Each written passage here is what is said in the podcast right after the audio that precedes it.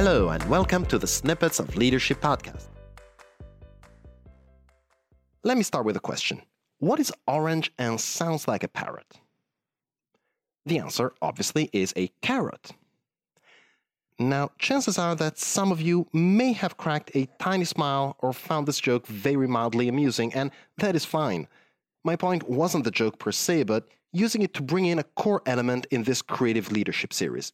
One that we haven't talked about yet humor.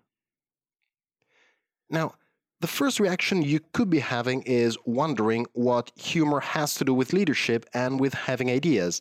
The answer is quite an awful lot. John Cleese, one of my personal heroes and arguably one of the funniest and most creative minds of human history, one of the people behind Monty Python's Flying Circus, to be clear, once said that in a joke, the laugh comes at a moment when you connect two different frameworks of reference in a new way. So, when your frameworks of reference are orange and sounds like a parrot, linking them with the word carrot is unexpected and new and can be amusing. But of course, there is more to it. And if you've been careful throughout this mini-series, you'll have noticed that this process that Mr. Cleese is describing is pretty much the same one we've been talking about. He also mentioned that creativity is like humor, and that creativity is when two frameworks come together to create new meaning. So, does that mean that creativity and humor work the same way? Yes, and so much more than that.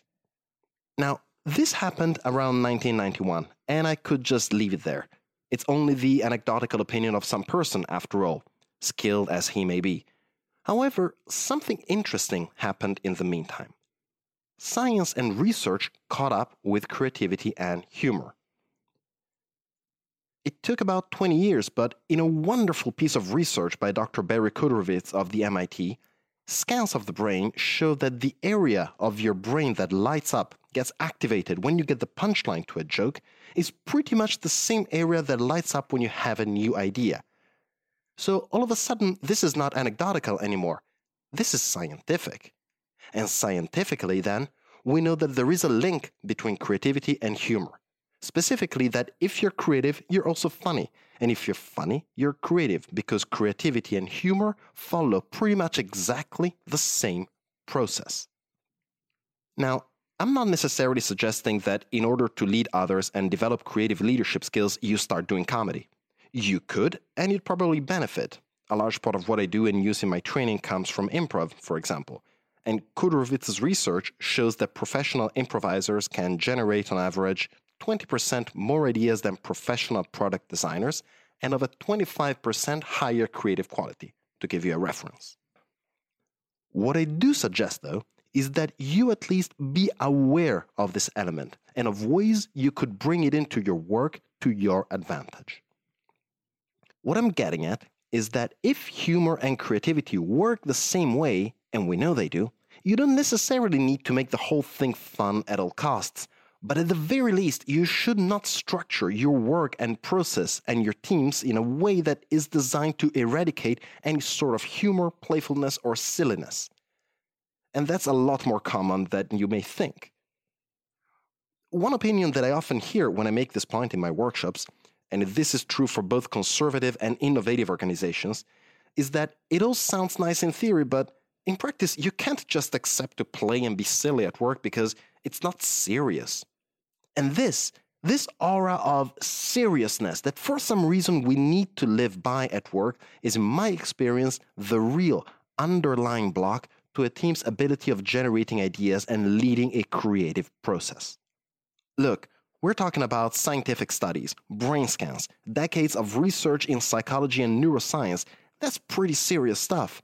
So when you hear someone saying we can't play and be silly at work, that's not serious, what they really mean is we cannot do it because it's not formal. And while formality has some places to exist, what is the point of being forcefully formal with the people you work with? What is the point of forcefully keeping people at a distance and adding another layer of social pressure? Yes, this distance gives you a layer of protection from others, but it also makes you more insecure about what is appropriate behavior and what isn't, and makes you question anything you say and the way you say it. Bring all this back to creative leadership and remember the two steps we talked about generating ideas without caring about making sense and then connecting them later. Bring formality into the mix at any level, and you'll completely mess up step one. Nobody will be able to do it correctly because the necessity to be formal will block them. We've also seen that there is a direct link between how many ideas you're able to generate and how creative they are. So if you insist with your team that they be serious, and by serious you mean formal, and behave well, ponder thoughts, don't play around, and so on, you are killing your chances of getting them to share their more creative ideas right in the beginning. So this leaves us with one key point. Part of creative leadership is also building the right conditions for everyone around you to be able to play and be silly with each other you want to sugarcoat it to them and not make it sound weird, then frame it as psychological safety. That always works. In a previous episode, I had mentioned that individual ideation is always more effective than group ideation. And that is still true for 95% of the cases, but I also mentioned that there was one exception to that rule that I've seen in my work and in research. And this is actually the reason why I've added this episode. The most effective ideation sessions are group sessions like brainstorming in which people are having fun, being silly, playing and bantering with each other without formality and social pressures, all while keeping an eye on their tasks. Do you want a clear indicator to know when your team's heads are in the right places? Look at them. If they're laughing and smiling while coming up with ideas, counterintuitive as it may be, you're on a good track. Having fun, being silly, and being serious, in other words, don't need to be a contradiction. And the fact that most team leaders think that way doesn't make it any more true. So, where does this leave you? In the long term, with building a team culture, values, and working conditions that include and welcome play and humor. In the short term, with knowing the difference between being serious and being formal, and with knowing that for some things you need your team to be able to play, to be silly, be stupid, and joke around. That is not formal, but it's very, very serious. I know it's a lot to take in, but this should hopefully close the circle and give you yet another tile to build into your leadership skills. In the next episodes, I'll bring it all to a close and share with you two exercises you can use with your team to bring all these pieces of knowledge to them and to start building your creative leadership style. Thank you for listening. My name is Edoardo Binda Zane from EBZ Coaching. I'm a leadership and communication trainer and consultant. And if you have any questions about what you've heard in this episode, please reach out to me via LinkedIn, Facebook, or my website. I'll be answering the most interesting questions on the show. And if you know someone that will benefit from this type of content, please make sure you recommend this podcast to them. Thank you and see you next time.